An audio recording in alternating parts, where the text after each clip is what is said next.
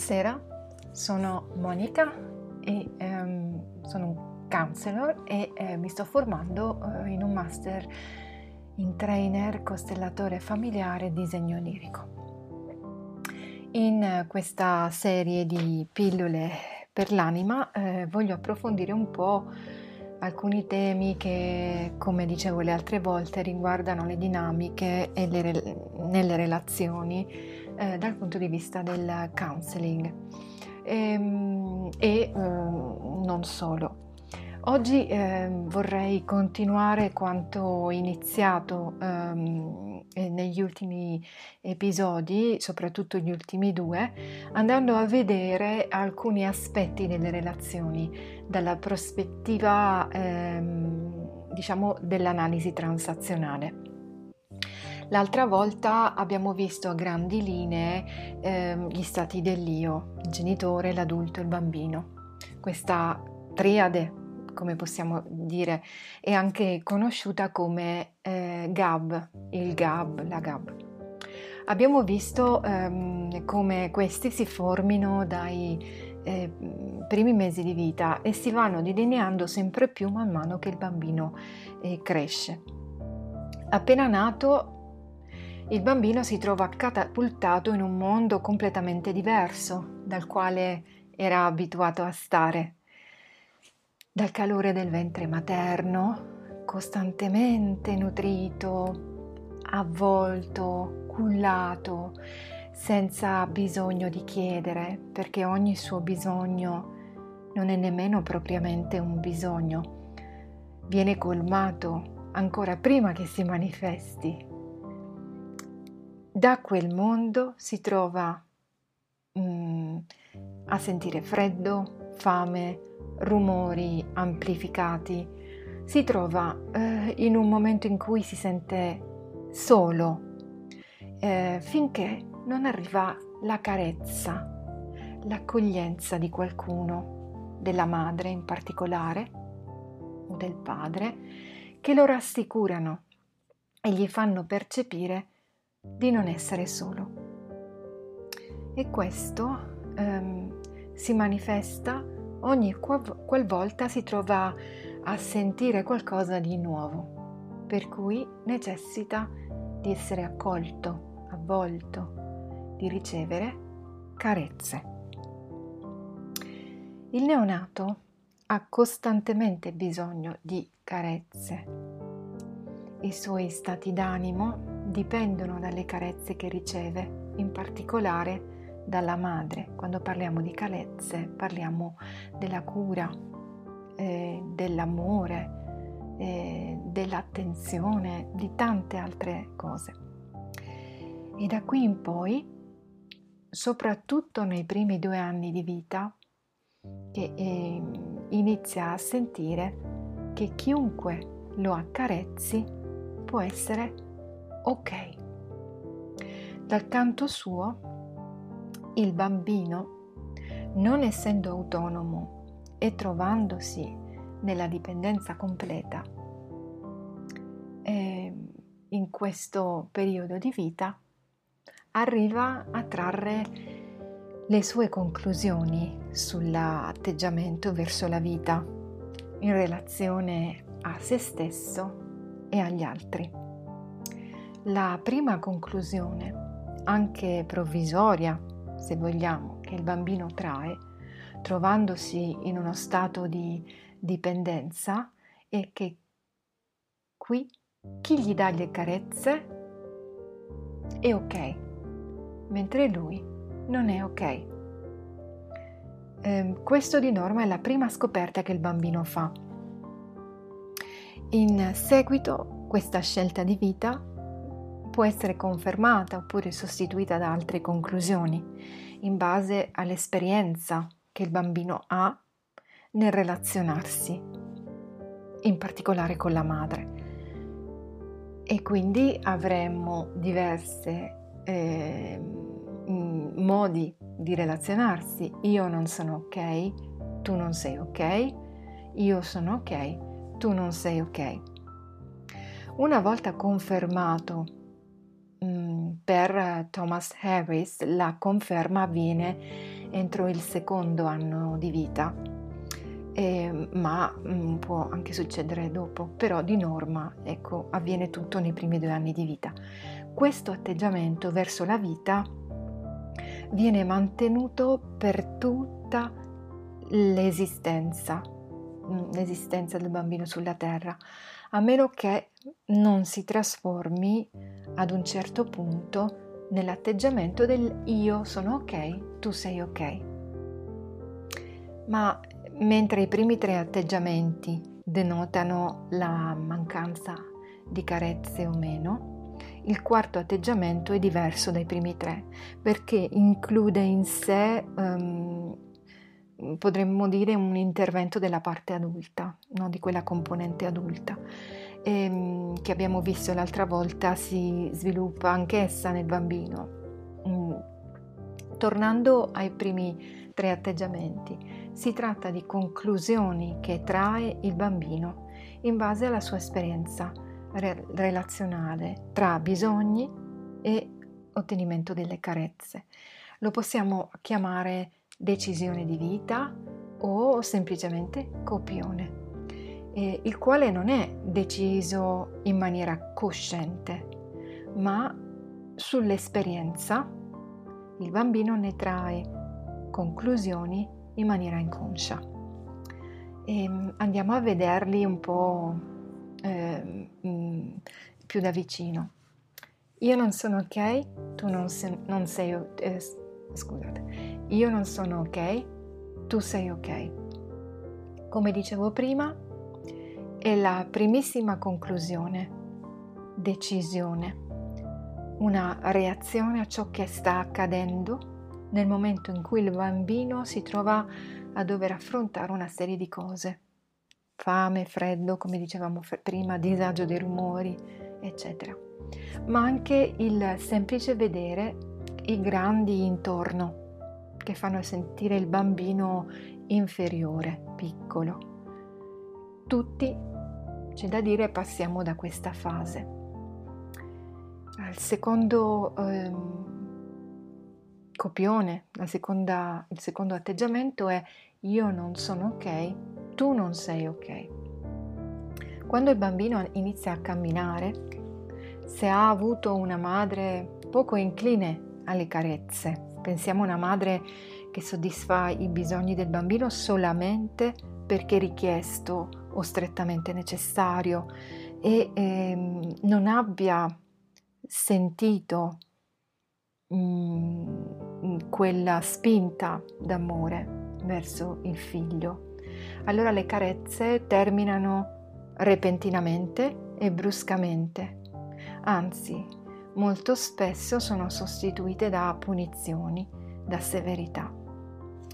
Il bambino, trovandosi in questo stato di frustrazione in cui non riceve più carezze, se cade oppure si fa male o fa una scoperta, ad esempio, riceve invece carezze per così dire negative si trova solo e quindi decide che anche l'altro non è ok.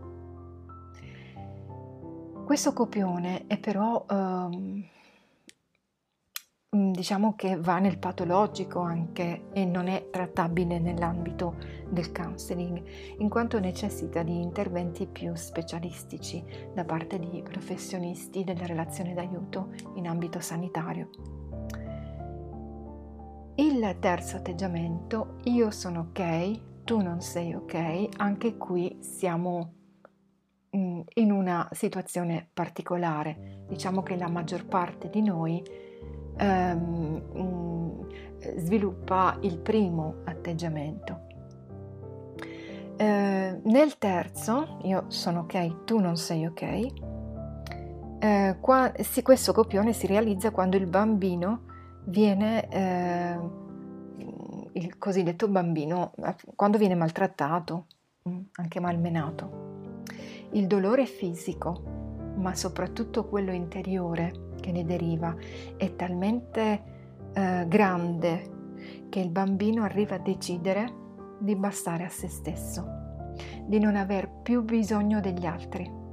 Gli altri sono inizialmente la madre o il padre, ma poi diventano tutte le persone con cui il bambino si re- relaziona. E, ehm, diventa uno stile, un atteggiamento. Il bambino in sostanza dice a se stesso che sta meglio da solo. Lui va bene, sono gli altri che non vanno bene. Dentro di sé serba odio. Non esistono carezze ok, pertanto non esistono carezze autentiche. Qualsiasi carezza non sarà sentita come autentica. Il quarto atteggiamento, io sono ok, tu sei ok, è una decisione, come dicevamo, cosciente. E mentre i primi tre si basano sui sentimenti, quest'ultimo si fonda sulla fiducia che può cambiare, sul pensiero e sulla fiducia che può cambiare. La domanda dell'io sono ok, tu sei ok è perché no? Che dà una ventata di speranza, di fiducia che il destino a cui ci si sente legati, come nei primi tre, può cambiare. Il punto di vista, se vogliamo la mappa interna può essere modificata. Vi è comunque la possibilità, perché no? Vi è anche la decisione di adottare questo atteggiamento. Non ci si dà per vinti, si decide di vivere e non di sopravvivere. Alcuni bambini riescono a raggiungere questo atteggiamento Mm, grazie all'opportunità di fare esperienze attraverso le quali dimostrano di meritare i successi, le carezze sia a se stessi che agli altri. L'atteggiamento più diffuso, come dicevamo, tra gli individui è il primo.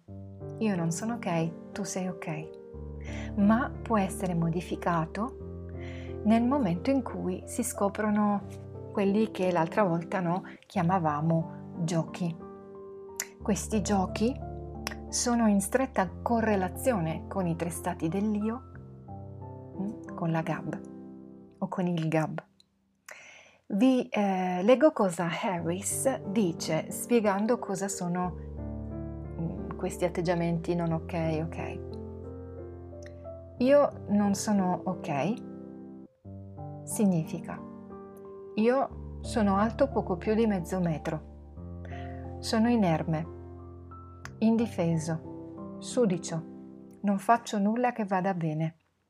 Sono maldestro e non so comunicarti con le parole cosa si prova a essere così. Tu sei ok significa. Tu sei alto 1,80 m, sei forte, hai sempre ragione, sai il perché di tutto, sei abile, hai potere di vita e di morte su di me. Puoi picchiarmi e farmi male, e io non ho ancora nulla da ridire su ciò. Qualsiasi rimedio a questo ingiusto stato di cose è bene accolto dal bambino. Un gelato più grande, dare spintoni per mettersi in testa alla fila, ridere degli errori della sorella, picchiare il fratellino, prendere il gatto a calci, possedere un numero maggiore di giocattoli. Tutto allevia momentaneamente la sofferenza, anche se in fondo alla strada intrapresa si profila un nuovo smacco, come una buona dose di sculaccioni, una bastonatura del fratellino, dei graffi del gatto o qualcuno che ha più giocattoli. E chiudo la citazione di Harris. La richiesta di carezze diventa come un richiamo a ripetere lo stesso copione e per giunta a confermarlo. Per cui il bambino e in, sed- e in seguito ciò avviene nell'individuo cresciuto, eh, ricerca costantemente la prova di non essere ok facendo delle cose che richiamano l'attenzione per avere una sculacciata, una sgridata che per lui rappresentano le carezze. Con gli altri coetanei spesso vuole dimostrare di essere di più, di essere superiore. In, ad esempio il mio giocattolo è meglio del tuo. Io ho una Barbie e l'altro risponde io invece ne ho tre e sono più belle e via dicendo. Da grande ostenterà l'avere soldi, una casa bella, un lavoro remunerativo, eccetera, che rappresenteranno le nuove carezze, ma che saranno momentanee e porteranno ad una continua ricerca di carezze, a un di più. Come uscire dallo schema del non ok? Semplicemente l'unico modo per farlo è smascherare l'atteggiamento dei, del bambino, dei primi tre atteggiamenti e vederne le dinamiche e i meccanismi che si perpetuano allo stato attuale nell'individuo, cioè da grande. Io sono ok, tu sei ok, è un atteggiamento, non è uno stato d'animo. Questo atteggiamento è coinvolto in un processo in cui l'individuo scopre, smaschera, smonta le dinamiche, i giochi che sottendono all'atteggiamento del non ok. Non si tratta di dire da oggi decido che tutti sono ok, ovviamente. Non funziona così. Di certo, un percorso di crescita personale aiuta l'individuo ad accelerare questi processi di consapevolezza. E con l'aiuto di qualcuno che ci faccia da specchio, parlo in particolare di un esperto nella relazione d'aiuto, è possibile modificare uno dei primi tre atteggiamenti, ricordiamo che il più diffuso è il primo, in cui troviamo il non, in uno stile, in un modo di essere, quindi trasformarlo in un modo di essere, nell'essere sempre più vicino al proprio essere autentico, alla propria essenza.